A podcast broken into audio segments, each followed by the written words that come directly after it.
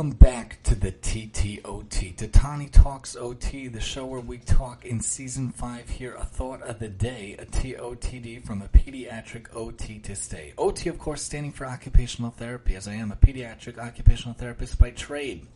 OT also standing for overtime as we do this aside from the day job working for the city.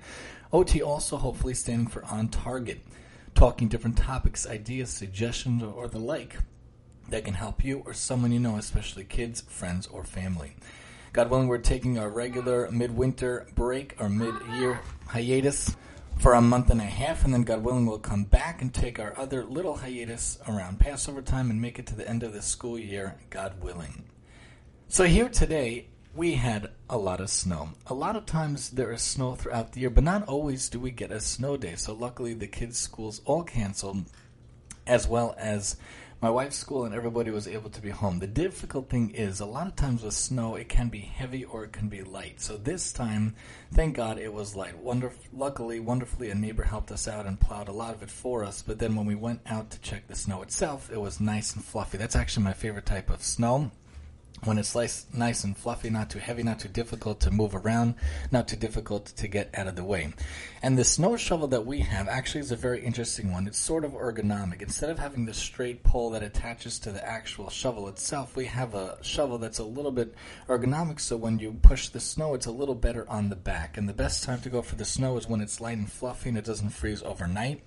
And I think the way to do the snow is also not to overtax yourself. So to clear out the driveway and to clear out to the car, to clear out some of the sidewalk and the steps, but not overburden yourself. A lot of people park all the way in their driveway by the garage, but that's extra work for you. That's extra snowing all the way of the whole driveway. I purposely always like to park at the edge of the driveway, even in the spring, even in the summer, and then it trains myself when the winter comes, when the car is literally at the edge of the driveway, we only have to shovel up to the car and not farther a lot of times the kids will play out in the snow. We didn't want them to get too sick or anything. You know, there's a lot of stuff going around, so it was a little cold. But they were able to get some snow and to bring the snow in the house a little bit when the Amazon packages came or the like it's always good to make different things with snow, to make snowmen or to make different items, make different objects with the snow, and to be able to play with the snow is nice. Also, you know, there's many places, different places throughout America, throughout the world, that they don't even know what snow is, and they don't understand the concept of snow. There isn't even winter gear sold. I think I was once told in San Diego, where it's like always 70 degrees, they don't even sell winter gear.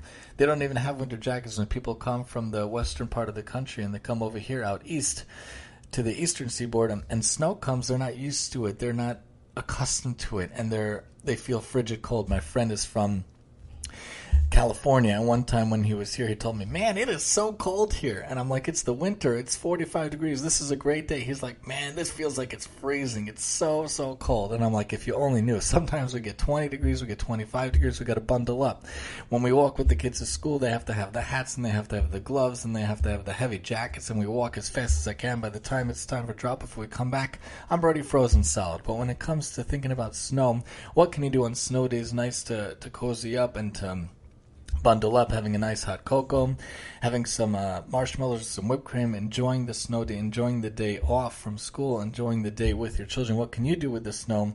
Send us suggestions, tips, or the like what you do with your snow days, what you could do with the snow to maximumtee at yahoo.com. This has been the TOTD on the TTOT, and I'm your host, Tani.